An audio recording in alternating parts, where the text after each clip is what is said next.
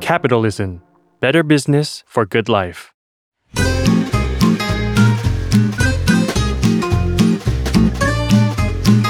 Day One Podcast กับย้อยนภศรศิวิราช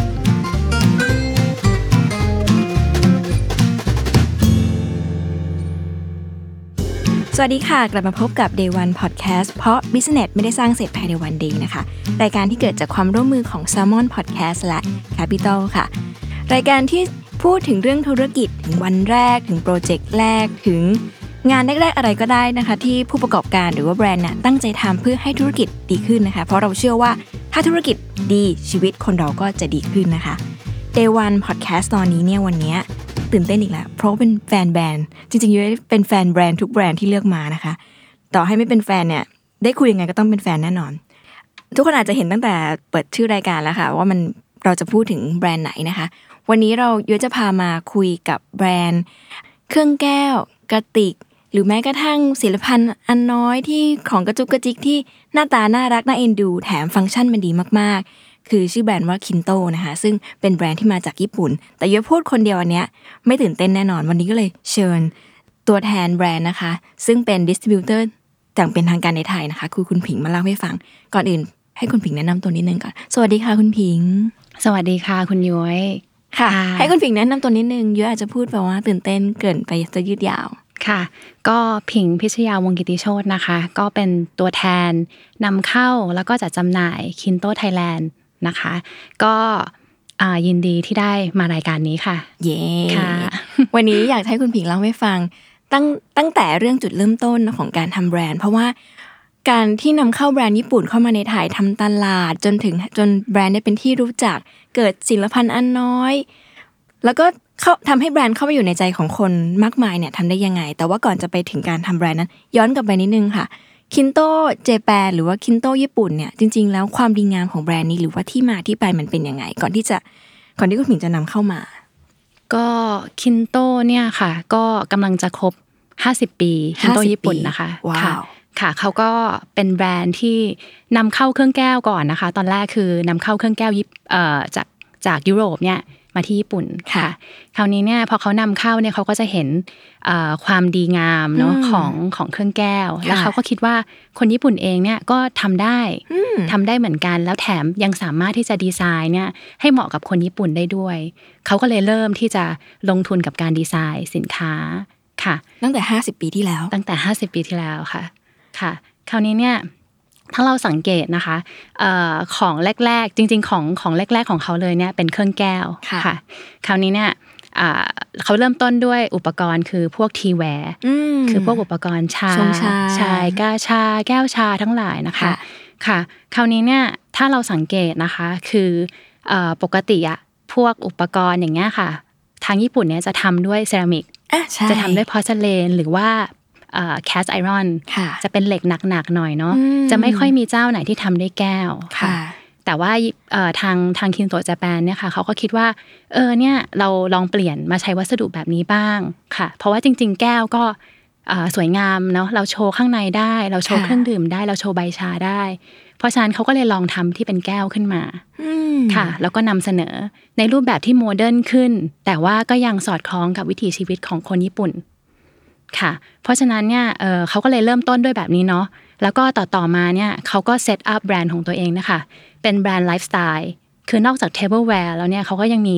เอ่อสินค้าอื่นๆเพิ่มเพิ่มขึ้นมาเรื่อยๆนะคะ เพราะฉะนั้นก็เลยเอ่อกลายเป็นแบรนด์ไลฟ์สไตล์มีหลายอย่างเลยไม่ใช่มีแค่เครื่องแก้วอีกต่อไปค่ะ แต่ว่าเขาเริ่มต้นด้วยเครื่องแก้วอืมค่ะจนกระทั่งถึงตอนนี้เนาะเขาก็ออก ออกแบรนด์เอ่อออกสินค้าอื่น ๆ มาอีกเยอะแยะเลยค่ะค่ะ เป็นสินค้าที่เกี่ยวกับกาแฟก็คือเป็นพวกอ่าอุปกรณ์ดริปกาแฟ แก้ว แก้วอื่น ๆ อะไรเงี้ยค่ะ ที่เกี่ยวกับการชงกาแฟค่ะค่ะ แล้วก็นอกจากนั้นยังมีกระติกน้ำเนาะที่ขายดีมาก ๆ อะไรเงี้ยค่ะ ก็แล้วก็หลังจากนั้นอีกก็จะมีพวกจานชามที่ให้เด็กใช้อ่าชอบมาก แล้วก็ตอนนี้ก็มีกระถางต้นไม้ด้วยนะคะ ค่ะก็ดูค่อยๆมันหลากหลายมากใช่ๆเลยมันมันกระโดดไปกระถางต้นไม้ได้ไง เดี๋ยวนี้ต้องมาคุยกันค่ะ ก็คือเนื่องจากว่าเขาอยากเป็นแบรนด์เป็นไลฟ์สไตล์แบรนด์อืมค่ะ คืออยู่ในชีวิตประจำวันของทุกๆคนได้เลยค่ะในในทุกๆ แง่มุมในทุกๆโมเมนต์เพราะฉะนั้นเขาก็เลยมีหลาย ๆส่วนค่ะ เพราะว่าเขาก็บอกว่าอ๋อตอนเช้าเธอก็อาจจะกินชากาแฟเนาะแต่ค่ะว่าช่วงกลางวันเธออาจจะพก พกชากาแฟที่เธอทำออกไปข้างนอก พกน้ำดื่มน้ำคุณเขาก็มีกระติก อย่างเงี้ยค่ะอืมค่ะ แล้วหลังจากนั้นมาคุณก็อาจจะมีงานอดิเรกปลูกต้นไม้ มีแบบการอยู่การอยู่ในบ้าน การพักผ่อนในบ้านก็มีตะเกียงอโรมาด้วยอ่าอย่างเงี้ยค่ะ มีทุกอย่างอันนี้แล้วก็ความรู้ใหม่ค่ะ ใช่ แล้วก็สิ่งที่เขาทำเอ่อเอ่อสินค้าทั้งหมดของเขาเนี่ยจะค่ะค่อนข้างตอบสนองทุกกลุ่ม อืมอยู่เหมือนกันค่ะ ทุกกลุ่มในค่ะที่นี่หมายถึงว่าทุกไลฟ์สไตล์ก็ค่อนข้างหรือว่าทุกตอบวัยสนองทุกวัยอ๋อค่ะ ตอบสนองได้ทุกวัยในบ้านการใช้ชีวิตในบ้าน การใช้ชีวิตดีๆ อะไรอย่างเงี้ยค่ะ ค่ะ ของญี่ปุ่นค่ะ ก็ถือว่าเป็นแบรนด์ที่ค่อยๆสร้างชื่อขึ้นมาค่ะใช่ค่อยๆ สร้างชื่อขึ้นมา แล้วก็ด้วยการออกสินค้าคอลเลกชันใหม่ๆ เยอะๆ ให้ตรงกับอืมตามไลฟ์สไตล์ของคนที่เปลี่ยนไปอย่างเงี้ยค่ะ ก็ค่อนข้าง เป็นที่นิยมเนาะแล้วก็มันก็เลยทำให้การตลาดเนี่ยมันออกไปค่อนข้างได้ง่าย เพราะว่าอ๋อเทรนด์ตอนนี้ outdoor ใช่ไหมอะก็มีอุปกรณ์ outdoor เข้ามาอย่างเงี้ยค่ะอ่าประมาณนี้เขาก็จะพยายามอัปอัปเดตตัวเองอยู่ตลอดเวลา แต่ทั้งนี้ทั้งนั้นก็ยังมีเขาเรียกว่า philosophy ของแบรนด์เนาะในการดีไซน์ค่ะด้วย แล้วก็ว่ามันมันก็จะมีกลิ่นอายของของ philosophy ตัวเนี้ยค่ะต่อเนื่องไปทุกๆ แบรนด์อย่างเช่นอืมต้องบอกว่า ก็คือละกันนะคะค่ะอ่าก็คือการสร้าง attachment ค่ะอืมระหว่าง product กับคนยังไงค่ะคะ attachment ตัวนี้หมายถึงความผูกพันอ่าค่ะ ระหว่างตัวสินค้ากับกับคนใช้ ต้องบอกว่ามันเหมือนเอ่อดีไซน์ญี่ปุ่นเนี่ยจะแตกต่างจากดีไซน์ของประเทศอื่น ๆ ในแง่ที่ว่าเขามีความเชื่อว่าสินค้าทุกตัวเนี่ยมีจิตวิญญาณ ว้าว ค่ะ มันมีจิตวิญญาณอยู่ เพราะฉะนั้นเนี่ยเออมันเหมือนเอ่อเคยได้ยินไหมคะว่าเวลาเราจะทิ้งของเราต้องขอบคุณเขาอะว่าเขาแบบอ่าใช่ใช่ใช่ว่าเขาคนญี่ปุ่นแบบว่าช่วยช่วยเราอยู่กับมาเราอยู่กับเรามานานมานานประมาณนี้เนาะเอ่อจริง ๆ แล้วอะเขาก็มีความเชื่อนั้นทุกค่ะครั้งในการดีไซน์นะคะว้าวเพราะฉะนั้นเนี่ยก็คือว่าเอ่อเวลาเขาสร้างความผูกพันนะคะเขาจุดมุ่งหมายเขาคือการสร้างความผูกพันอย่างเช่นว่า สมมุติว่าเราใช้กระติกน้ำใบนี้ หรือแก้วกาแฟใบนี้อย่างเงี้ยค่ะค่ะเราจะรู้สึกว่าอ๋อ ตอนเช้ามาเราอยากหยิบใช้ตัวเนี้ยตลอดเวลาเลย ทั้งที่จริง ๆ บางครั้งมันไม่สวยนะ แต่เวลาจับเนี่ยมันรู้สึกดีแล้วมันรู้สึกคุ้นเคยอย่างเงี้ยค่ะว้าวเพราะฉะนั้นเนี่ยสุดท้ายแล้วเนี่ย ถ้าเขาสามารถสร้างความผูกพันได้นี่คือ objective ของเขา อย่างเงี้ยค่ะ เพราะฉะนั้นเนี่ยสมมุติว่า อ่าเราลองจับกระติกน้ำเนาะค่ะกระติกน้ำเนี่ยเขาอืมเขาตั้งใจว่าเออเขาใช้ powder coat เพื่อสร้างความหยาบนิดนึงอืมอ่า ความหยาบเนี้ยมันทำให้รู้สึกว่าเอออยากใช้งานอืมคือไม่ดูแบบหรูจนเกินไปอ่าหรือว่าเรียบอ่าจนเกินไปอย่างเงี้ยค่ะอืมแต่ว่าดีไซน์เขาอะถ้ามองภายนอกจะรู้สึกหรูหราเรียบลื่นอย่างเงี้ยค่ะ แต่ว่าพอจับปุ๊บมีความเฮ้ยเราสึกรู้สึกว่าแบบเออเราอยากจับอยู่เรื่อยๆ เราอยากจะอืมเราอยากจะหยิบใช้มันดูแบบทนทานนะ ด้วยความรู้สึกแค่นั้นเลยค่ะ เพราะฉะนั้นเนี่ยเวลาที่เอ่อเขาสร้าง Product ขึ้นมาเนี่ยมันจะมันจะพยายามให้คนได้ใช้ ไม่ใช่ว่าไปตั้งแล้วมอง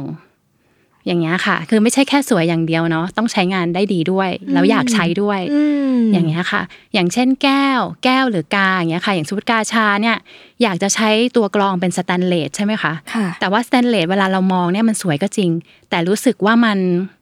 แข็งอ่าเย็นอย่างเงี้ยค่ะ แต่เวลาดื่มชาบางครั้งเราไม่ได้อยากได้ความรู้สึกแข็งกับเย็น เพราะฉะนั้นเนี่ยแก้วที่เขาใช้เนี่ยค่ะเขาใช้แก้วบาง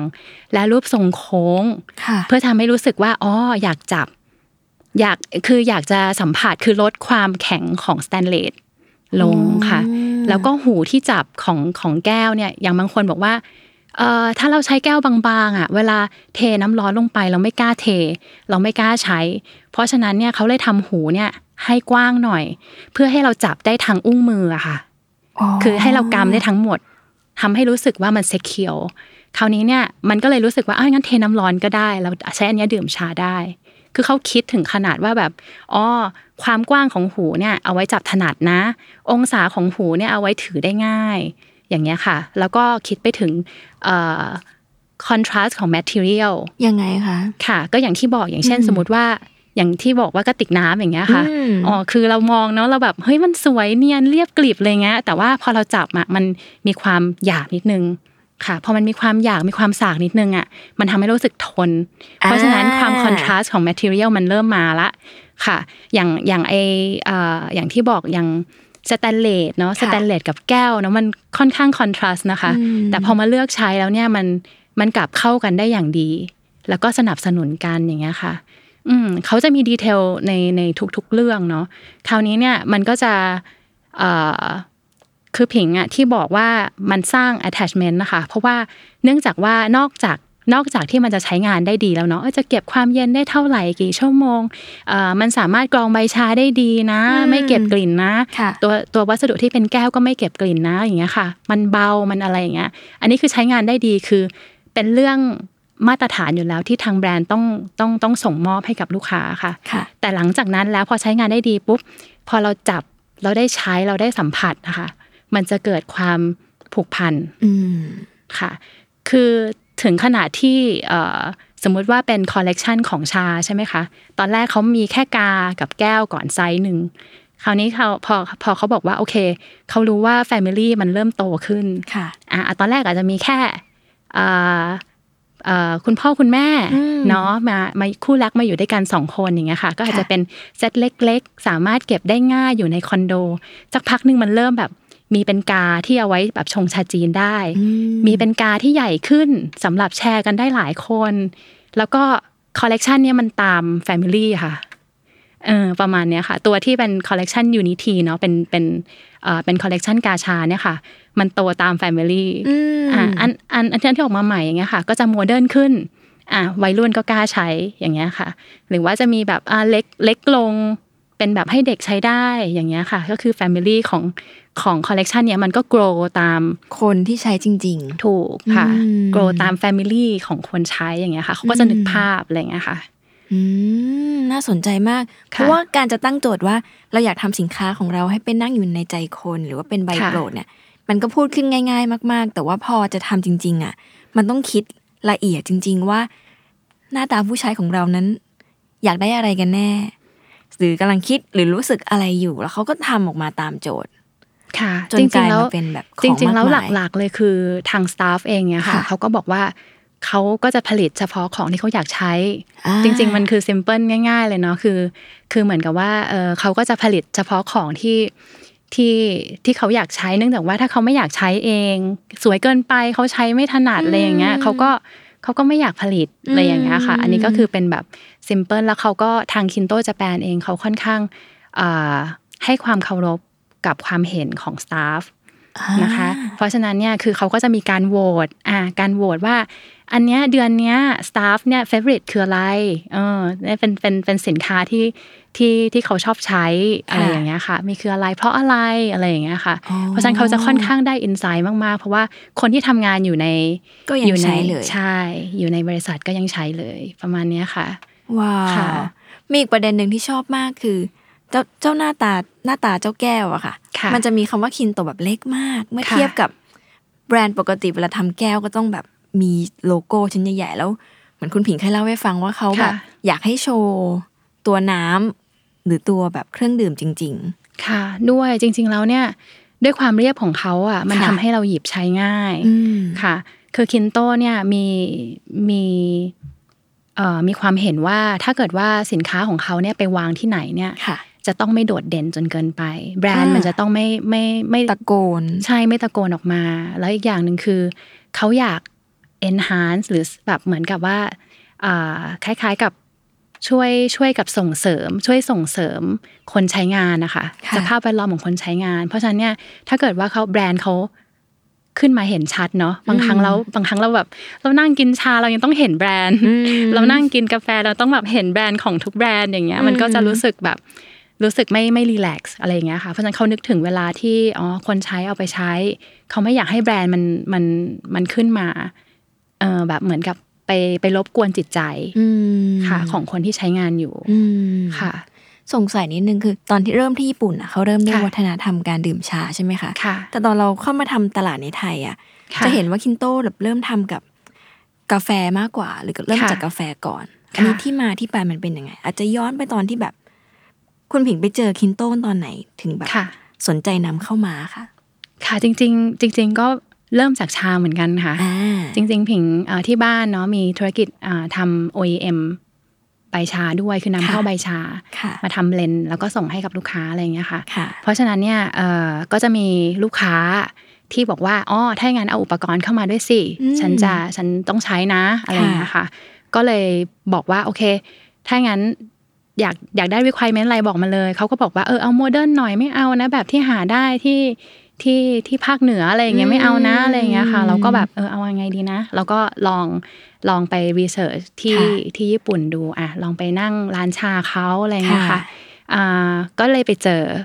แบรนด์ KINTO ค่ะอืมค่ะแล้วเราก็รู้สึกว่าเอออันนี้ก็โมเดิร์นดีนะ แล้วก็แตกต่างใช้แก้ว ใช้แก้วเป็นหลักอะไรอย่างเงี้ยค่ะ ก็เลยนำเสนอลูกค้า ซึ่งลูกค้าก็โอเคนี่เอาเข้ามาเลยอะไรอย่างเงี้ยค่ะ แล้วก็ตอนนั้นก็เลยได้โอกาสที่จะติดต่อ ทางญี่ปุ่นค่ะ ตอนนั้นคือแค่ซื้อมาขายไปอืมกับโปรเจกต์นั้นแค่นั้นเองค่ะค่ะ แต่ว่าทางญี่ปุ่นเนี่ยเขากำลังหาตัวแทนในไทยพอดี ว้าว ตอนนั้นก็เลยเอ่อต้องบอกว่าเป็นการคือเราไม่ได้ขอเนาะเป็นการ propose จากทางเขามาโอ้ว่าดีจังคุณเป็นค่ะคุณเป็น distributor ให้ได้ไหมอืมอะไรประมาณเนี้ยเราก็บอกว่าไม่มีปัญหาลองดูอะไรเงี้ยค่ะ ค่ะค่ะก็เลย เริ่มต้นด้วยชาอืมค่ะ อุปกรณ์ชาแก้วทั้งหลายตอนนั้นเนี่ยยังไม่มีอุปกรณ์กาแฟนะคะ ต้องบอกอย่างนี้ค่ะ คือตอนนั้นมีแค่แก้วอุปกรณ์ชา ตอนที่ผิงนำเข้ามา ปี 2014 2014 ค่ะ ปี 2014 ค่ะ ก็ตอนนั้นก็โอเคงั้นลองลองชาก่อนก็ได้ เพราะว่าตลาดมันใกล้เคียงกันค่ะ สักพักหนึ่งเขาก็บอกว่า เออเนี่ยเขามีเอ่อตัวดิฟกาแฟค่ะเขาอยากนำเสนอ คุณเอามาลองขายดูสิอืมตอนแรกตอนนั้นยังไม่กินกาแฟเนาะยังยังยังกินกาแฟไม่เป็นไม่รู้จักกาแฟดริปเลยค่ะ ปี 2014 ค่ะ ก็ยังงงๆอยู่ก็เลยบอกว่า เออ เดี๋ยวเราขอติดต่อร้านกาแฟที่ประเทศไทยก่อนในกรุงเทพก่อนอะไรเงี้ยค่ะ ว่ามีใครรู้จักไหมค่ะ เพราะเราไม่แน่ใจว่าเราจะทำตลาดยังไงเราอืมเราไม่เคยอยู่ในตลาดนั้นมาก่อนอะไรเงี้ยค่ะค่ะ เขาก็รอค่ะ ตอนนั้นเขาก็รอปีหนึ่งกว่าพิงจะบอกว่าอ๋อเอากาแฟมาเอาเอาอุปกรณ์กาแฟมาก็ได้อะไรเงี้ยค่ะ ก็ซึ่งก็รอตอนนั้นก็ก็เออเราก็เลยโทรไปหาร้านที่เสิร์ฟดริปค่ะ ก็ใช้วิธีการ search Google เอาค่ะ ว่ามีร้านไหนเสิร์ฟดริปป่ะอืมแล้วก็โทรไปบอกว่า เออขอคุยหน่อยได้ไหมอะไรอย่างเงี้ยค่ะ ว่าอุปกรณ์เนี้ยคือยังไงอ่าอะแล้วกาแฟดริปมันขายได้ไหมอะไรอย่างเงี้ยค่ะ ตลาดเป็นยังไง ซึ่งตอนนั้นก็น้อยมากเลยค่ะ ไม่ต้องพูดถึงคนที่ดริปกินที่บ้านเนาะแทบจะไม่มีค่ะอืมไม่เหมือนกับที่ญี่ปุ่นเขามีวัฒนธรรมอ่าดริปใช่กาแฟเนาะค่ะ เพราะฉะนั้นก็ตอนแรกก็ตัดสินใจยากค่ะค่ะ แต่ว่าก็มีหลายมีหลายท่านเนาะที่เป็นพี่ๆค่ะเอ่อเจ้าของร้านกาแฟอย่างเงี้ยค่ะเขาก็บอกว่า เออ ลองดู มันเหมือนกำลังมาอ่าอย่างเงี้ยค่ะ เราก็แบบว่า เอายังไงดีนะ สุดท้ายเราก็เหมือนได้กำลังใจจากพี่ๆบอกว่าลองดูเนี่ยแหละค่ะ ค่ะ เราก็เลยแบบอะลองก็ได้สักตั้งหนึ่งอืมเราก็เลยเริ่มเรียนรู้หมายถึงตัวส่วนตัวเองนะคะ ก็เลยเริ่มเรียนรู้กับกาแฟค่ะเริ่มทานกาแฟแบบไม่ใส่น้ำตาลเนาะอ่าค่ะ ไม่ใส่น้ำตาลไม่ใส่นมได้อะไรอย่างเงี้ยค่ะค่ะแล้วก็ลองดูลองจัดเวิร์กช็อปอืมแต่ว่า ต้องบอกว่าเวิร์กช็อปเนี่ยเราเราเราจัดเองไม่ได้อยู่แล้วเนาะเพราะเราไม่ใช่คนที่รู้วิธีการดริปกาแฟค่ะเราก็เลยติดต่อไปตามร้านกาแฟที่เขาเสิร์ฟดริปเนี่ยแหละค่ะบอกค่ะว่าช่วยจัดเวิร์กช็อปให้หน่อยอืมอ่าเราอยากเราอยากเจอลูกค้าโดยที่ โดยที่เราสนับสนุนอุปกรณ์ให้หมดเลยอืมค่ะ แล้วก็คุณก็คุณแล้วก็ช่วยเอ่อโปรโมทให้ด้วยประมาณเนี้ยค่ะ แล้วก็คุณก็เออเหมือนเอ่อเชิญลูกค้าคุณมาอะไรเงี้ยค่ะ แล้วก็มาลองเรียนดริปดูอืมตอนนั้นจัด ก็จัดทั้งปีเลยค่ะ ประมาณปี 2015 2016เนี่ยจัดทั้งปีเลยค่ะ ตอนนั้นยังไม่ค่อยมีคนรู้จักเลย น่าสนใจมากค่ะคือเริ่มทำทั้งทั้งๆที่วงการก็ยังแบบว่ายังเริ่มต้นอยู่เหมือนกันวงการกาแฟช่วงนั้นใช่ไหมค่ะตอนนั้นเรา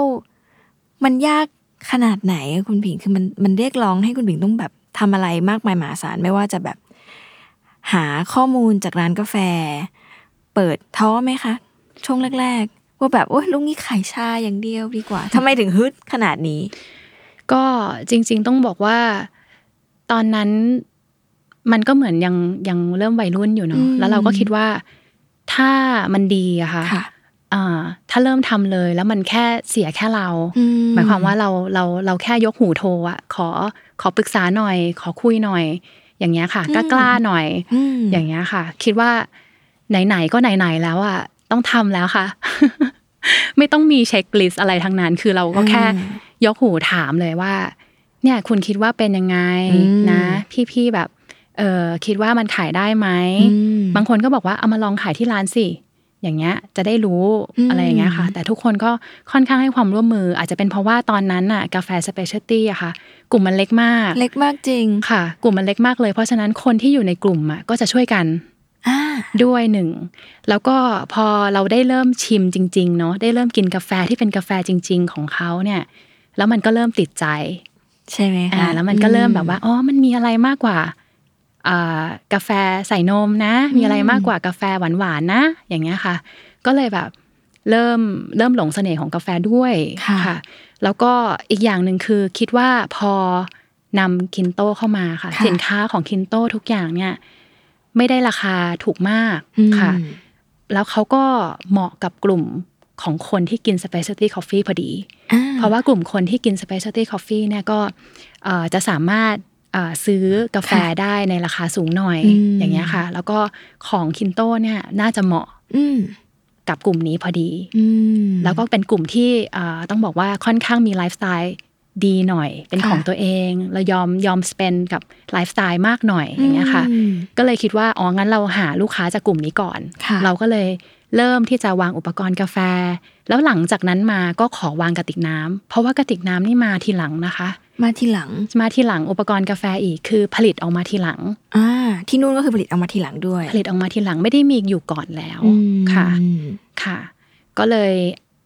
มันเหมือนเป็นกลุ่มเดียวกันค่ะ ก็เลยขายดี คนที่ไปฮอปกาแฟเอ่อฮอปคาเฟ่อยู่แล้วอย่างเงี้ยจะค่ะเห็นก็เนอะเห็นกระจะติกเห็วานงอยู่ใช่จะเห็นค่ะอืมค่ะ มันตอบโจทย์ ไปหมดคือเหมือนกับสินค้ามันตอบโจทย์ เพราะว่าตั้งแต่ไอ้พวกอุปกรณ์กาแฟแล้วว่าที่หน้าตาค่ะมันไม่เหมือนที่มันมีในตลาดที่เราเห็นค่ะกระติกน้ำเองก็หน้าตาน่ารักที่แบบว่ามันทั้งสวยแล้วมันใช้ได้ หมายถึงว่าค่ะมันก็เลยตอบโจทย์หรือเปล่าคะหมายถึงว่า มันมันมีวิธีอีกอื่น ๆ อีกไหมที่คุณผิงทำนอกจากเอาไปฝากวางไว้ที่ร้าน จริง ๆ แล้วเนี่ยเอ่อ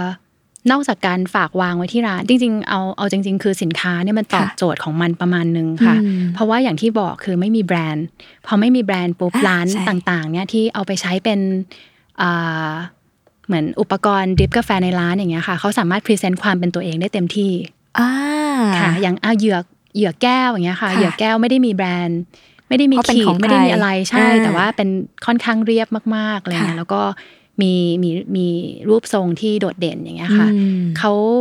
เอ่อไม่ต้องกังวลนะว่าอืมต้องพรีเซนต์แบรนด์คนอื่นในในเคาน์เตอร์ของเขามอย่างเงี้ยค่ะพิงคิดว่ามันก็เป็นอีกช้อยส์หนึ่งที่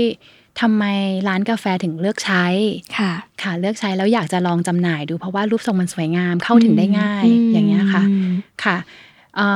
แต่ว่านอกเหนือจากกิจกรรมค่ะที่ที่ที่ที่ทำตรงนี้นะคะ เราก็จะเข้าถึงกลุ่มลูกค้าได้ยังไงอะค่ะอืมตอนแรกผิงก็นึกถึงโจทย์เรื่องของการสัมผัสเนี่ยแหละอืมการเอ่อผูกพันค่ะกับกับ Product ผิงก็เลย ต้องบอกว่าผิงเคยจัดป๊อปอัพเล็กๆ เนาะเป็นป๊อปอัพชื่อ KINTO Exhibit อย่างเงี้ยค่ะ เป็นร้านกาแฟป๊อปอัพโดยที่ใช้อุปกรณ์ของเราทั้งหมดอืม ค่ะ แต่ว่ามันมีความสนุกตรงที่ว่าจริง ๆ เรื่องกาแฟเนี่ยค่ะผิงไม่ได้ผิงไม่ได้เก่งอืมเพราะฉะนั้นเนี่ยในทุก ๆ อาทิตย์อะค่ะค่ะจะเป็น guest barista ทุกอาทิตย์เลยอืมมีตั้งแต่แบรนด์ใหญ่ ๆ เข้ามาเปลี่ยนทุกอาทิตย์ค่ะ จนกระทั่งครบ3เดือน ว้าวค่ะ เขาจะเข้ามาเสิร์ฟกาแฟที่เขาทำได้ดีค่ะค่ะ เมนูที่เขาทำได้อร่อยอย่างเงี้ยค่ะอืมให้กับลูกค้า โดยใช้อุปกรณ์ของ KINTO อืมโดยใส่แก้วของ KINTO เสิร์ฟนะ ลูกค้าได้ชิมได้ใช้ค่ะ เขาก็ประทับใจตั้งแต่รสชาติกาแฟแล้วเนาะค่ะ พอได้ชิมได้ใช้บาริสต้าที่อยู่บนบะที่อยู่ที่บาร์ได้ชิมได้ใช้ได้เห็น ได้เห็นภาพอย่างเงี้ยค่ะ ก็ซื้ออย่างเงี้ยค่ะ เขาก็จะรู้จักแบรนด์ของคินโตได้มากขึ้นมตอนนั้นตอนที่จัดเนี่ยอยู่ในปี 2018 ค่ะ ค่ะค่ะก็จัดแล้วก็ค่อนข้าง ผลตอบรับค่อนข้างดีมากอืมๆค่ะ เพราะว่าเนื่องจากว่าเอ่อทุกคนชอบคาเฟ่ใหม่ ๆ อยู่แล้วอืมด้วค่ะยหนึ่งค่ะ แล้วก็ทุกคนพอได้สัมผัสเนาะอย่างที่หญิงบอกคือพอได้สัมผัสได้ใช้เนี่ยก็เลยติดใจอืมค่ะ มันน่ารักต้องจัด exhibition เนี่ยค่ะปค่ะกติไม่เคยเห็นว่าจัด exhibition เพื่อให้คนมาทดลองใช้ด้วยกันแบบ แต่ว่าทุกรูปแบบคือเหมือนทำเหมือน operate เหมือนคาเฟ่เหมือนจริคางๆเฟ่เลยเลยค่ะ จริง ๆ แล้วถ้าถ้าไม่ได้อ่านดีเทลมากอะไรเงี้ยอืมบางคนจะยังงงๆว่าเอ๊ะทำไมมาคาเฟ่อาทิตย์นี้อ่าเป็นเปบลี่ยนริสต้าคนนี้ทำไมอาทิตย์หน้าเป็นเป็นอีกอาทิตย์เอ่อทำไมอาทิตย์ที่แล้วเป็นเป็นอีกท่านหนึ่อีงกท่านอะไรอย่างเงี้หนึ่ยงใช่ใช่ค่ะอ๋อค่ะ แต่พอพอพอเข้ามาแล้วค่ะทุกคนก็จะได้ experience อืมเดียวกันก็คือได้ลองชิมลองใช้อย่างเงี้ยค่ะอืมแก้วของคินโตเองเนี่ยที่เป็นแก้วใสค่ะเขาก็จะออกแบบมาว่าอ๋อตรงปากเนี่ย ให้รับกับริมฝีปากพอดีอ่าตรงตรงปากแก้วเนาะให้รับกับค่ะริมฝีปากเวลาเราจิบพอดี บังคับให้เราจิบ บังคับอืมให้เราละเลียดเครื่องดื่มอันนั้นอย่างเงี้ยค่ะมพอคนใช้ก็เอ้ยดีจังเลยค่ะ คนที่มาเห็นปุ๊บพอเห็นรูปทรงอย่างเงี้ยค่ะ เอ๊ะ สวยจังเลยถ่ายรูปไปอย่างเงี้ย สวยจังเลย อยากจะซื้อใช้บ้างอะไรเงี้ยค่ะอืมก็ก็ก็สามารถซื้อได้ในป๊อปอัพนั้นเลยอืมค่ะ จริง ๆ เรื่องการใช้และให้คนสัมผัสจริง ๆ มันมันได้ผลมาก เพราะว่า ในยุคที่ยุคนอย่างพวกเราเนี่ย เริ่มซื้อกระติกน้ำอะมันก็เพิ่งแบบสองสามปีที่ผ่านมานี่เอง แล้วเราก็บอกต่อกันด้วยแบบ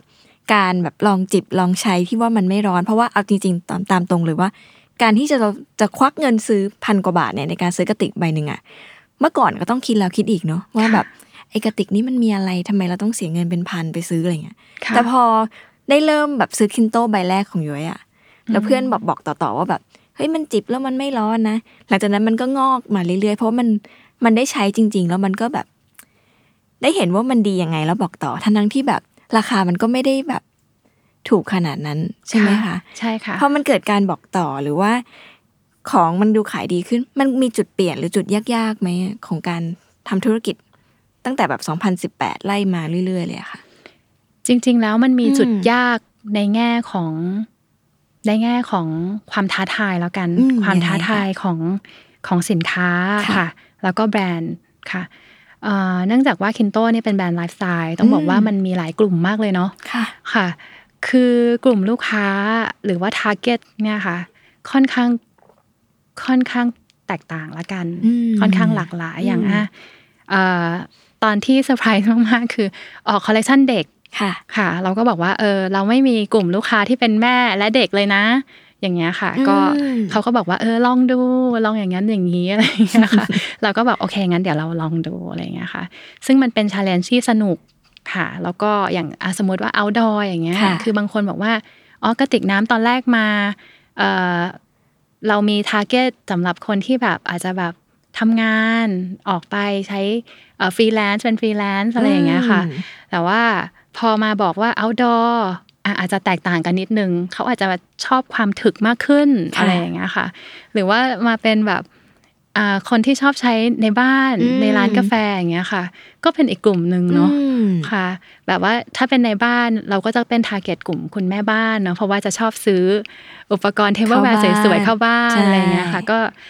ทั้งนี้ทั้งนั้นทุกอย่างอืมมันค่อนข้างกว้าง แล้วก็กลุ่มไม่เหมือนกันเลย แล้วคุณผิงทำยังไงค่ะ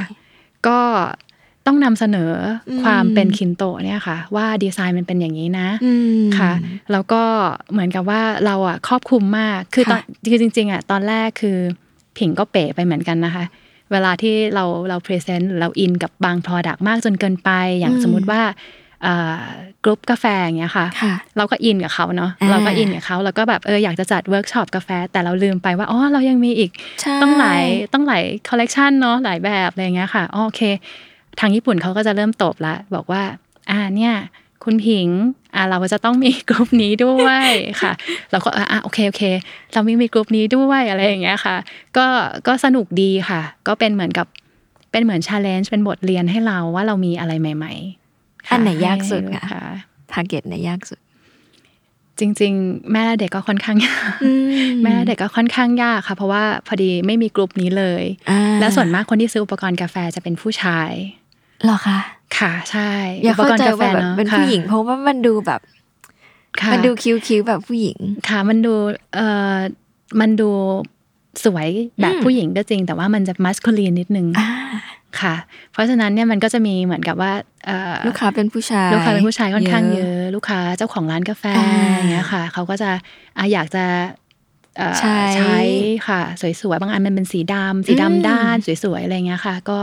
ก็อยากจะเพระเขใช้หแบรนด์อื่นมันไม่ค่อยมีเนาะใช่อืมใช่ค่ะ ก็อาจจะอันนี้ก็อาจจะตอบโจทย์เขาเยอะหน่อยค่ะนะคะ แต่กระติกน้ำเนี่ยจะเป็นผู้หญิงอ่าจริงค่ะ เป็นผู้หญิงแต่ว่าจะเป็นผู้หญิงรุ่นที่ยังไม่ได้เป็นถึงขนาดคุณแม่อืมเพราะว่าต้องบอกว่าคนที่ถือกระติกน้ำบางครั้ง เราถือแบบสวยๆเนาะเราถือเอ่อเข้ากับเสื้อเราได้อ่าใช่อะไรอย่างเงี้ยค่ะ แต่ไปอว่าอฟฟิศไปอะไรอย่างงี้ใช่ไหมะคุณแม่ไม่ได้ค่ะอืมคุณแม่ต้องยัดทุกอย่างลงไปในในกระเป๋าอืมค่ะ พร้อมทั้งมีกระติกลูกด้วยอะไรอย่างเงี้ยที่ไม่หนักมากอย่างเงี้ยค่ะค่ะก็ก็เป็นกลุ่มที่ค่อนข้างยากสำหรับผิงเหมือนกันค่ะ ค่ะ แต่ว่าก็ไม่ยากจนเกินไปค่ะอืมก็มีคุณแม่คุณแม่ที่เป็นแฟนๆคินโตอยู่เยอะเลยค่ะอืมค่ะ มีอันหนึ่งค่ะที่เราเคยคุยกันเราเยอะชอบมากอยากให้คุณค่ะปิกเล่าให้คุณผู้ฟังฟังนิดนึงคือว่า เอาจริง ๆเขาทางญี่ปุ่นอะเขาก็ค่ะเซอร์ไพรส์ด้วยว่าทำไมกระติกน้ำมันขายดีในไทยจังทั้งๆที่ค่ะทางญี่ปุ่นเองอะของที่ขายดีของเขาอะมันคือพวกอุปกรณ์ชากาแฟอะไรอย่างนี้ใช่ไหมค่ะ ซึ่งคุณผิงได้บอกเขาหรือว่าแบบ ให้เหตุผลว่าสนุกมากมันเป็นยังไงคะลองเล่าให้ผู้ฟังฟังนิดนึงค่ะ ก็จริง ๆ แล้วเนี่ยต้องบอกว่าด้วยความที่อุปกรณ์ชาก่อนเนาะค่ะอุปกรณ์ชาเนี่ยมันมันอาจจะยากนิดนึงในเมืองไทยอืเนาะมเพราะว่าอืมเอ่อถ้าทุกวันเราจะมาละเลียดชา อาจจะไม่ใช่ไม่ใช่คนไทยเพราะว่าเราร้อนใช่ค่ะค่ะ แล้วก็กระติกน้ำมันเก็บความเย็นได้อืมก็อาจจะดีสำหรับพวกเราค่ะ อย่างนี้ด้วยแล้วก็เรื่องความสวยของเขาด้วยนะคะ คือจริง ๆ แล้วเนี่ยเอ่อ ผิงคิดว่าตอนที่เขาเข้ามาในตลาดอะพอดีมันเข้ามาในในช่วงที่ยังไม่มีกระติกน้ำอ่าต้องบอกว่าดีไซน์น่ารักหน่อยอืมคือดีไซน์ออกมาตอบกลางโจทย์ตอบโจทย์อืกมลางๆ คือผู้หญิงใช้ได้ผู้ชายใช้ได้ใช่หรือว่าวัยรุ่นใช้ได้จะไม่ใช่ค่อยมีค่ะอืมจะมีแต่เอ่อเป็นแม่บ้านไปเลย หรือไม่ก็เอาดอสุดๆไปเลย ถูกต้องค่ะ เพราะฉะนั้นเนี่ย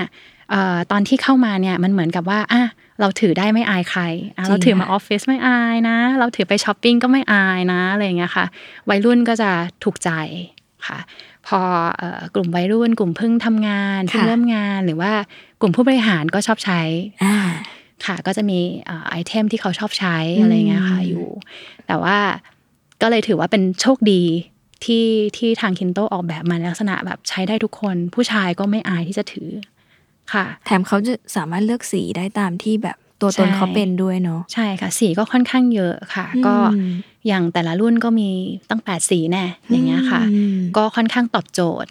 ค่ะ แล้วก็จริง ๆ เก็บเย็นเก็บร้อนเนี่ยมันเก็บได้ประมาณ 6 ชั่วโมง ทางญี่ปุ่นจะ worst case ไว้ก่อนเลยเวลาค่ะเขาเวลาเขาโฆษณา 6 ชั่วโมงคืออุณหภูมิไม่ drop อืมค่ะ หรือว่าอุณหภูมิไม่ขึ้นอค่ะย่างเงี้ยค่ะค่ะ แต่ว่าเอ่อยังสามารถเก็บได้นานกว่านั้นอีก หมายความว่าน้ำแข็งอาจจะไม่ละลายนานกว่านั้นอย่างเงี้ยค่ะอืมค่ะ ประมาณนี้ค่ะอืมก็ก็เลยถือว่าเป็นโชคดีแล้วก็ขายดีมากๆในประเทศไทย แล้วก็เอเชียค่ะอืมค่ะ ซึ่งเคยมีเยอะพกเยอะไม่ชอบพกกระติกเนาะค่ะเคยพกไปหลายๆใบเงี้ยแล้วก็มีคนถามว่าแบบรักโลกหรือเปล่าทำไมดูแบบเป็นคนรักโลกคือเปล่า มันสวยบางทีการยกขึ้นมาบนโต๊ะมันก็คือแบบตอบโจทย์แล้วอะไรอย่างเงี้ยใช่ไหมคะค่ะคือมันเป็นกระแสตอนรักโลกได้เกี่ยวไหม จริงๆแล้วเอ่อคินโตะไม่ได้อืมไม่ได้ออกมาในลักษณะของอ่าเรื่องรักโลกอ่าแต่ต้นนะคะค่ะแต่ว่าออกมาในจังหวะพอดีอืกับที่ทุกคนกำลังหาเพื่อตอบเทรนด์การรักโลกลดพลาสติกใช่อืมใช่ค่ะ แล้วก็ผิงคิดว่ามันเป็นสิ่งที่ดีค่ะเรื่องความสวยเรื่องเทรนด์เนี่ยมันเป็นสิ่งที่ดีในลักษณะของการดึงดูดลูกค้าใหม่อืมๆให้เราได้เริ่มใช้อืมให้เราได้เริ่มสัมผัสอย่างที่บอก แล้วค่อยอืมผูกพันอย่างเงี้ยค่ะอืม ค่ะ ก็ก็ถือว่าเป็นเป็นเป็นช่วงที่ดีของเราเลยค่ะอืมค่ะ นอกจากเรื่องการทำธุรกิจ มันมีเรื่องหนึ่งที่น่าสนใจแล้วย้อยเคยสัมภาษณ์คุณผิงเมื่อแบบอาทิตย์ก่อนเนาะค่ะก็คือการทำสีใหม่อ๋อคือมันค่ะไม่ใช่ มันไม่ใช่เรื่องง่ายที่ที่เขาเรียกว่าไงญี่ปุ่นน่ะ จะยอมให้เราทำหรือเปล่า แต่คุณผิงแบบทำยังไงเขาถึงแบบยอมผลิตสีพิเศษที่แบบขายเฉพาะในไทยเท่านั้น โปรเจกต์นี้มันเกิดขึ้นมาได้ยังไง อยากให้เราแบบเพิ่มเติมนิดนึงค่ะค่ะ จริง ๆแล้วเนี่ยอืมก็เอ่อ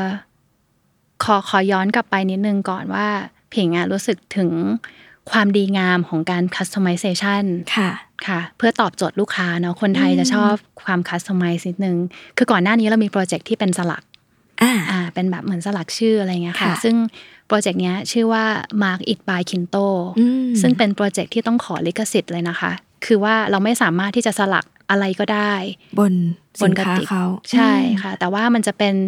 เอ่อฟอนต์หรือว่าเป็นโลโก้ที่เขาดีไซน์มาในโปรเจกต์นี้เท่านั้นค่ะ ในโปรเจกต์ Mark It by KINTO เนี่ยเท่านั้นค่ะ แล้วก็ค่อนข้างแบบมี layer ที่ fix มาก ๆ ค่ะ คือว่า เล็กกว่านี้ไม่ได้ใหญ่กว่านี้ไม่ได้ต้อง position ตรงนี้เท่านั้นอะไรอย่างเงี้ยค่ะ เป็นโปรเจกต์ของเขาเลย เหมือนเป็นอีกหนึ่งแบรนด์ขึ้นมา แล้วก็คนก็ชอบมากๆ อันนี้นะคะอ๋อคราวนี้ผิงก็เลยมองว่า เออเอ่อผิงจัด Mark It by KINTO เนี่ยค่ะ เป็น occasional คือบางครั้งค่ะคือทุกปีอาจจะจัดแค่ครั้งเดียวสองครั้งอย่างเงี้ยค่ะ มาสองปีละอืมผิงก็มองว่า เออ ทุกคนตอบรับดีมากเลย customization เนี่ยทุกคนตอบรับดีมาก แต่ว่า เราจะทำยังไงให้มันแตกต่างอ่าตอนแรกก็มีการจ้างศิลปินมาวาดเป็นลายแบบน่ารักน่ารักอะไรอย่างเงี้ยค่ะค่ะแล้วก็จำหน่าย แต่ก็มันก็ยังไม่ตอบโจทย์เนาะอืมความเป็นของตัวเองอืมอ่าคราวนี้ผิงก็เลยเอ่อคุยกับทีมค่ะก็เลยคุยกันว่าเออถ้างั้นน่ะเรามีสีของเราดีกว่า แต่ว่าเราให้ทุกคนโหวตทุกคนคือหมายถึงว่าเอ่อลูกค้าลูกค้าทุกคนโหวตว่าเอาสีอะไรดีนะอะไรอย่างเงี้ยค่ะอืมแล้วก็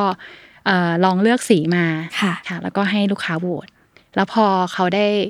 ได้เห็นกระติกของตัวเองเนาะเออเขาก็จะรู้สึกแบบดี อันนี้เป็นอ๋ออัอันนี้เป็นพลังของเขาที่ทำค่ะให้ได้เกิดสีใหม่ขึ้นมาอืมค่ะ คราวนี้การคุยกับญี่ปุ่นเนี่ยก็เป็นการคุยในลักษณะ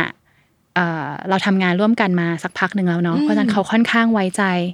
ค่ะ เพื่อที่จะให้ทำสีใหม่เนี่ย เราสามารถดูแลแบรนด์ของเขาได้ได้ดีเหมือนเดิมอย่างเงี้ยค่ะทำยังไงให้เขา ไว้ใจเราขนาดนั้นค่ะ ก็ตลาดเราใหญ่ ตลาดเราไม่ได้ไม่ได้ใหญ่มากอืมที่สุดนะคะ ในเอเชียเราก็ไม่ได้ตลาดใหญ่แต่เขามกที่แบบสุดยอค่ะมทำไมคุณผิงก็ถึง อาจจะทำมานานอืมกว่ากว่าตลาดอื่นหมายถึงว่าอาจจะทำมานานกว่าดิสติบิวเตอร์ในประเทศอื่นซึ่งด้วยคนค่ะอื่นเขาไม่เคยมีใครแบบยกมือขอสียังตัวเองค่ะยังก็อาจจะเป็นเจ้าแรกตอนนั้นจจะเขาป็มีประทศคำถามไหมแรกคะว่าแบบทำไมยูต้องทำสีตอบเขาว่ายังไงเขา เขาเห็นด้วยส่วนมากอ่าเวลาผิง propose project นะคะค่ะจะเขาฟังเนอะเขาเขาจะดูแบบเขาจะค่อนข้างเปิดรับค่ะอืมเขาจะค่อนข้างเปิดรับแล้วเขาก็จะฟัง ซึ่งผิงก็เซอร์ไพรส์มากว่าเออเราเป็นบริษัทเล็ก ๆ ตอนที่ approach เข้าไปตั้งแต่ค่ะตั้งแต่แรกเนะคะเขาก็เขาก็ยัง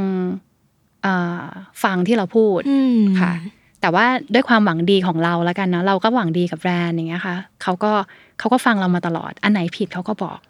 อันไหนที่ถูกเขาก็สนับสนุนนะคะ อันไหนที่ความคิดดีอย่างเงี้ยค่ะเขาก็สนับสนุนแล้วสามารถเขาเองเขาก็สามารถนำของของเราไปปรับใช้ได้ด้วยอ่ามีไหมคะ อันไหนที่แบบว่าเขาก็มีเอาค่ะ มีอย่างเช่น จริง ๆ แล้วผิงเป็นคนคิดทำใสหิ้วกระติกน้ำอ่าค่ะ ก็คือว่าผิงก็ไปติดต่อแบรนด์คิดแนบมีนะคะค่ะ ของแล้วไทยก็ของไทยอืมบอกว่าช่วยออกแบบให้หน่อย อยากได้แบบเนี้ยแบบเนี้ยอืมแล้วก็ทำขึ้นมาร่วมกันค่ะ แล้วก็หลังจากนั้นตอนนี้ก็มี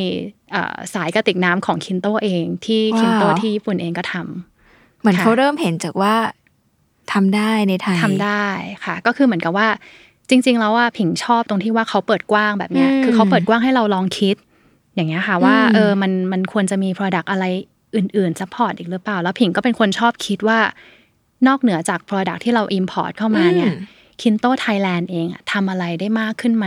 ว้าวค่ะ ก็ก็พยายามคุยค่ะ บางอย่างเขาก็ไม่ให้ค่ะบางอย่างเขาก็บอกว่าแบบเอออันนี้ไม่ได้นะอะไรอย่างเงี้ยค่ะอืมแต่บางอย่างเขาก็สนับสนุนอืมค่ะ แล้วก็คิดว่าอันเนี้ยเป็นเป็นเป็นไกด์ไลน์ที่ดี มันสำคัญยังไงคะคุณผิงเวลาที่เราทำคือเป็นคนอื่นเนี่ย ถ้านำเข้าแบรนด์เขาก็คงทำแค่แบบเอาของมาขาย แล้วก็จบไปไม่ต้องมาเหนื่อยแบบทำรีเสิร์ชหรือแบบอืมทำกิจกรรมเพื่อทำกิจกรรมอะไอย่งขนาดใช่ไหมคะนี้มันพวกเนี้ยมันสำคัญกับคุณผิงยังไง มันสำคัญตรงที่ว่าผิงมันทำให้ผิงรู้สึกอืมมีคุณค่าละกันเนาะอืมคินโตไทยแลนด์เราเนี่ยค่ะ ได้ค่ะสามารถนำเสนอสิ่งที่ดีเนาะให้กับ คนคนไทยให้ชีวิตอืมคนไทยเนี่ยมีสุขมากขึ้นเออมีความสุขมากขึ้นแบบ enjoy life มากขึ้นอย่างเงี้ยค่ะเออคินโตไทยแลนด์เองก็มีความสำคัญ คราวนี้น่ะผิงไม่อยากแบบอ๋องั้นเรา import มาอ่าแล้วเราก็ขายไปแค่นั้นค่ะ การที่เราไม่ทำอะไรเลยมันเหมือนกับแค่ เราเป็นตัวกลางเป็น marketplace เฉยอ่าๆค่ะ ผิงก็บอกเขาว่าผิงอยากทำ branding นะ ผิงไม่อยากทำแค่ marketing selling เฉยๆ ไม่เอา อะไรอย่างเงี้ยค่ะ ก็คุยกับเขาอย่างเงี้ยเขาก็บอกว่าได้ แต่ต้องคุยก่อน แต่ต้องคุยก่อนอย่างเงี้ยค่ะ แล้วก็เราก็จัดมาเรื่อยๆก็มีมีมีหลายครั้งที่เขาเซตให้เราเป็น example กับประเทศอื่น ว้าวค่ะ แบบการลง IG อะไรเงี้ยค่ะ ตอนแรกๆอะไรเงี้ยค่ะก็แบบต้อง IG แบบต้องลงแบบนี้ค่ะ ต้องใช้ solution แบบนี้ต้องแบบมีการโทนประมาณนั้นอ่าประมาณนี้มีการเว้นเรื่องแบบ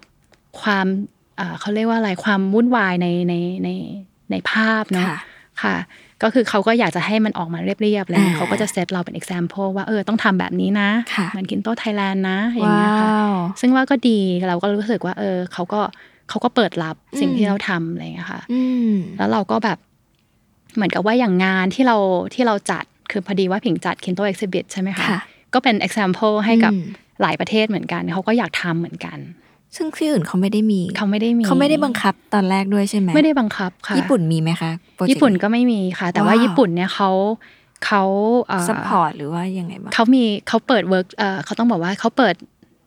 flagship store ค่ะอ่าเขาเปิดโชว์รูมแห่งแรกเนี่ยค่ะหลังคือช่วงระยะเวลาเดียวกันกับที่ผิงทำ Kinto Exhibit อ๋อก็เลยมีแบบอ่ามีโชว์รูมที่นู่นอืมมีโชว์รูมที่นี่อะไรอย่างเงี้ยค่ะ ก็ซึ่งก็ ซึ่งก็ดีแล้วเขาก็อืมพยายาม present แบบมี activity ในโชว์รูมอืมลักษณะคล้ายๆกัน มีการอืมจัดเวิร์กช็อปกาแฟในโชว์รูมอะไรอย่างเงี้ยค่ะอืมค่ะ ซึ่งก็ดีเราก็เหมือนกับ align ไปกับกิจกรรมของแบรนด์ค่ะอืมอ่าแล้วก็ผิงก็อ่าพอดีผิงชอบให้คนจับของเนาะค่ะแต่จะทำยังไงให้คนจับของผิงก็เลยมี equity ทำนองว่าแบบมีการแข่งขันอืม การแข่งขันดริปกาแฟค่ะ ก็คือทุกคนต้องมาแล้วใช้อุปกรณ์คินโตแข่งนะค่ะอย่างเงี้ยค่ะ ก็มันก็เป็นอีกจุดหนึ่งที่อืมผิงหาคนที่เอ่อดริปกาแฟเนาะคนที่รักกาแฟอย่างเงี้ยค่ะ มาเข้ามาแข่งค่ะ ในงาน Home Brewer ครับค่ะ Home Brewer ครับก็สำหรับสำหรับคนที่ดริปกาแฟที่บ้านเนาะตอนแรกก็จะเป็นจุดประสงค์ประมาณนั้น อยากให้เขามาลองใช้ค่ะ ของคินโตเราก็จะจัด การแข่งขัน พอจัดไปปุ๊บคินโตที่จีนก็บอกว่าอยากจัดบ้างก็แต่ว่าเริ่มที่เราใช่ก็อืมแต่ว่าเริ่มที่เราอืมเขาก็มา ถามว่าจัดยังไงอ่ารูเป็นยังไง เอ้ยกฎต้องรับคนยังไงอะไรอย่างเงี้ยแล้วยูใช้ใครมาตัดสินอย่างงู้นอย่างนี้อะไรอย่างเงี้ยค่ะ ก็ถามอะไรอย่างเงี้ยค่ะ แล้วก็ด้วยประโยชน์ที่ผิงก็ขายฝากขายตามร้านกาแฟเนาะค่ะก็เลยรู้จักมีพี่ connection ๆร้านกาแฟเยอะอืมอะไรอย่างเงี้ยค่ะ ก็จะมีพี่ๆทรงคุณวุฒิที่เขาสามารถค่ะสามารถที่จะมาเป็นกรรมการอืมให้เราได้ค่ะ ก็ก็ก็เลยโชคดีอืมค่ะ แล้วก็เป็นการแข่งขันสนุกสนุกๆค่ะอืมเพียงคิดว่าเพียงคิดว่าก็เป็นเป็นจุดหนึ่งด้วยแหละ ที่ทำให้คนรู้จักแบรนด์คินโตมากขึ้น อืมค่ะซึ่งเดี๋ยวการแข่งขันนี้ก็จะกลับมาอีกอีกครั้งด้วย ใช่ค่ะเดือนเดือนมิถุนายนนี้ค่ะ ก็จะใกล้รับสมัครแล้ว ใกล้ใกล้แล้วค่ะ ใกล้แล้วค่ะ ก็เต็มเร็วมากค่ะเดี๋ยวต้องตั้งนาฬิกาปลุกอยู่ต้องตั้งนาฬิกาปลุก เพื่อไปกดสมัครให้ทันนะคะ ค่ะ ที่น่าสนใจคือก่อนที่จะรู้จักคุณผิงอะค่ะยุ้ยก็เห็นกิจกรรมเนี้ยแหละผ่านตาว่าแบบค่ะคินโตทำทำนู่นทำนี่แล้วก็รู้สึกว่าตอนแรกยังตอนแรกเข้าใจเองว่าแบบเป็นของญี่ปุ่นเขามาทำเองหรือเปล่าเพราะเขาดูแบบตั้งใจ ใส่เต็มกับทุกรายละเอียดมาก แต่พอรู้ว่าเป็นคนไทยก็ตื่นเต้นมากว่าแบบอู้เขาเอาพลังมาจากไหนที่แบบ ใส่เต็มไปขนาดนี้ พอได้คุยกันก็เลยรู้สึกว่าอ๋อการที่แบบไม่ใช่เราอยากจะแบบสร้างแบรนด์ให้มันแบบบริษัทมันเติบโตหรือว่าจดจำอะมันก็ไม่ใช่อยู่ดีๆ ก็จะลุกขึ้นมาสร้างก็สร้างได้เลย แต่ว่ามันแบบเจอ partner ที่ดีด้วยคือ ญี่ปุ่นเขาก็เปิดกว้างด้วยค่ะเราเองก็สนุกหรือหรือรู้สึกว่าแบบเป็นส่วนหนึ่งของเขา และไม่ใช่แค่ตัวธุรกิจเรา แต่ว่าเรายังพาให้ลูกค้าเราเนี่ยรู้สึกว่าเป็นส่วนหนึ่งของแบรนด์ผ่านการแบบ ได้ลองโหวตได้ลองใช้ ได้ทดลองใช้แบบอย่างจริง ๆอะไรเงี้ยค่ะ เหล่านี้มันมันตอบโจทย์ทั้งหมดที่ทำของคุณผิงแค่ไหน ก็ต้องบอกว่ากิจกรรมทั้งหลายทั้งมวลเนี่ยนะคะที่ที่ที่ผิงคิดอะ มันทำให้เอ่ออย่างที่เคยแจ้งไปแล้วอ่ามัมันทำให้รู้สึกว่ามีคุณค่าอืมค่ะ แล้วมันก็ทำให้เรารู้สึกมี passion ในงานอืมค่ะ การที่เรารับของมาแล้วขายไปเฉยๆอะค่ะ มันไม่ได้ทำให้เรารู้สึกแบบนั้นอืมค่ะ เพราะฉะนั้นเราก็เลยผิงก็เลยคิดว่า การที่มี activity อะค่ะ มันจะทำให้เรายิ่งเหมือนอินไปกับไปกับแบรนด์ใช่พอเราอินไปกับแบรนด์ปุ๊บเนี่ยไม่ว่าจะเป็นลูกค้าค่ะหรือว่าคนที่ให้ความร่วมมือกับเราทุก ทุกทุกฝ่ายเนี่ยอืมเขาก็รู้สึกว่าได้รับคำขอบคุณอืมค่ะอ่าอย่างของผิงเองเนี่ยการที่ผิงทำแบรนด์ตัวเนี้ยมันค่ะได้ประโยชน์ มันได้ประโยชน์อะไรมากน้อยแค่ไหน จริง ๆ มันก็คือเพิ่มเพิ่มยอดขายเนาะเอาตรงๆ มันก็ต้องเพิ่มยอดขายอืมไม่อย่างนั้นก็คงไม่อยากทำอะไรอย่างเงี้ยค่ะอืมค่ะ แต่ว่าผิงคิดว่าหนึ่งคือเราไม่จำเป็นต้องทำก็ได้เนาะอืมแต่ทางญี่ปุ่นเองอะเขาก็รู้สึกแบบ ขอบคุณเราที่ทำแบบนี้อย่างเงี้ยค่ะ ที่ทำแล้วเขาก็รู้สึกขอบคุณว่าทำไมเราอินกับแบรนด์ขนาดนี้ที่จะทำอะไรเงี้ยค่ะ คนไทยเองผิงคิดว่าก็รู้สึกได้ อืมอ่าทำไมจะต้องมาแบบกิจกรรมอะไรเยอะแยะอะไรอย่างเงี้ยค่ะ แต่ว่าเราก็เราก็คิดว่ามันสนุกแล้วมันเติมเต็มชีวิตในการทำงานของผิงด้วย อืมค่ะ เรียนรู้อะไรจากการทำธุรกิจนี้กี่ปีแล้วคะตั้งแต่ปี 2014 2014ค่ะ ก็ แปดปีแล้วแปเนาะดปีเนาะค่ะแปดปีนี้มีเรื่องไหนที่แบบเปลี่ยนความเชื่อ คุณผิงไปตลอดการบ้างคะก็มันทำให้ผิงโตขึ้นแล้วกันเนาะอืมผิงเรียนรู้จากเขาค่ะผิงเรียนรู้จากคินโตญี่ปุ่นอืมผิงรู้เรียนรู้จากวิธีการทำงานจากที่ไม่รู้อะไรจริง ๆ เลยค่ะ ตอนที่ติดต่อเขาไปยังแบบว่า อะไรคือ sole distributor อืมอะไรคือ exclusive distributor เราไม่รู้จัก เราแค่บอกเขาว่าอ๋อคุณขายให้คนอื่นหรือเปล่าบอกเราสิอืมเราจะได้ไปทำราคาให้เท่าเขาตอนนั้นอ่าตอนนั้นก็คือแค่คิดแค่นี้เลย ไม่ได้คิด คือไม่ได้คิดอย่างอื่นเลย innocent มากๆค่ะ แต่ว่าเราโตขึ้นกับเขาเขาก็บอกว่า เนี่ย you อะต้องคือต้องเป็นแบบ exclusive ได้แล้วนะ คือเขาห่วงห่วงเราแทน แทน เขากลัวแทนเราเองอะไรเงี้ยค่ะอ่าค่ะ ประมาณนี้ก็ ก็มีหลายอย่างมีปัญหาเข้ามาเนาะเหมือนอืมสินค้าเป็นของเรา มันก็จะค่ะมีปัญหาเรื่องอ้ายมีของก๊อปไหมนะอ่ามีนู่นนี่ใช่ไหมใช่นะใช่อะไรอย่างเงี้ยค่ะ แล้วก็มีเรื่องแบบอะปัญหาในการทำงานค่ะอะไรอย่างเงี้ยค่ะอืมการที่เรา present แบรนด์ออกไปหน้าตาแบบเนี้ยเราโอเคไหมอืมทางเจ้าของแบรนด์เราก็ต้อง respect เขาด้วยค่ะค่ะประมาณนี้แล้วก็หลาย ๆ อย่างเนาะการการที่ เออเอาจริง ๆ เนาะอืมเราเราเรารู้สึกเราโตขึ้นเยอะ เรารู้สึกเราสามารถที่จะชี้แจงเรื่องดีเทลเกี่ยวกับแบรนด์หรือ Product เนี่ยได้มากขึ้นค่ะแล้วเราก็คิดว่าจริง ๆ อยากแนะนำทุกคนเลยค่ะว่าถ้าเกิดอยากจะทำเอ่อนำเข้าสินค้าอะไรเงี้ยอืมอยากให้อินกับเขาก่อนอะอ่าไม่อยากให้คิดว่าอ๋อมันเป็นโอกาสของเราแล้วเพราะว่ามันขายดีจากเมืองนอกมาอ่าต้องแบบ ต้องแบบเซ็นสัญญาก่อนเลยอืมแล้วเราถึงจะเอาเข้ามาทำตลาดนู่นนี่นั่นอะไรอย่างเงี้ยคือ คืออยากให้อินกับเขาก่อนค่ะ แล้วมันจะมีโอกาส อืมค่ะ อย่างแน่นอนค่ะ ชอบเราอยากให้ชอบเป็นแบบการนี้ที่แบบคุณผิงแบบกล้าที่จะลองแล้วก็เรียนรู้กับมันตลอดเวลา คือแบบถ้าเป็นย้อยวันหนึ่งมีดิสติบิวเตอร์บอกว่าลองกาแฟไหม แล้วในวงการตอนนั้นมันมันอาจจะยังไม่ได้แบบ มันยากอยู่อะไรเงี้ยแล้วก็คงไม่ได้กล้าลุยขนาดนั้น แต่นี่เราแบบลงไป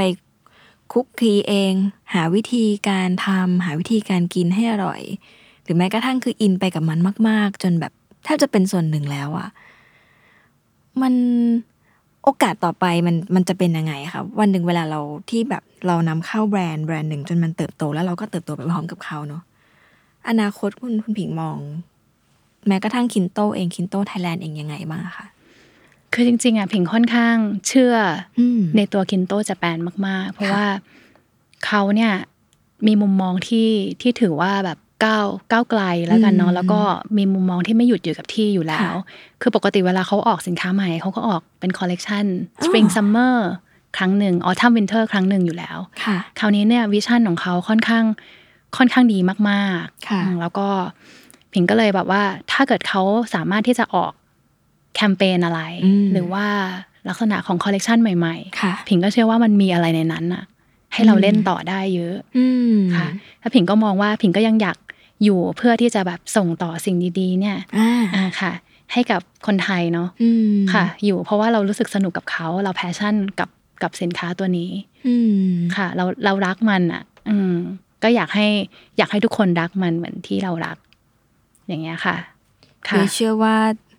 คนเป็นแฟนคินโตนี้เรารู้อยู่แล้วว่าเรารักเพราะอะไรแน่นอน แล้วยิ่งถ้าได้ฟังเนี่ย ก็จะอินอินตามไปด้วย ส่วนคนที่ยังไม่เคย ได้ลองใช้เยอะว่า ไม่พ้นสามสิบนาทีแรกน่าจะไปกดซื้อแล้วออนไลน์ ซึ่งซื้อไม่ยากไหมยิ่งพูดยิ่งเหมือนเซลล์นะแต่เหมือนกับว่ามันหาซื้อได้ตามทั่วไปใช่ไหมคุณผิงหมายความว่าไม่ได้หายากอะไรแม้กระทั่งว่าตัวสีใหม่ ก็ผลตอบรับดีมากๆด้วย แต่ยังหาได้อยู่ถูกไหมคะยังหาได้อยู่ค่ะ ผิงผิงยังขอ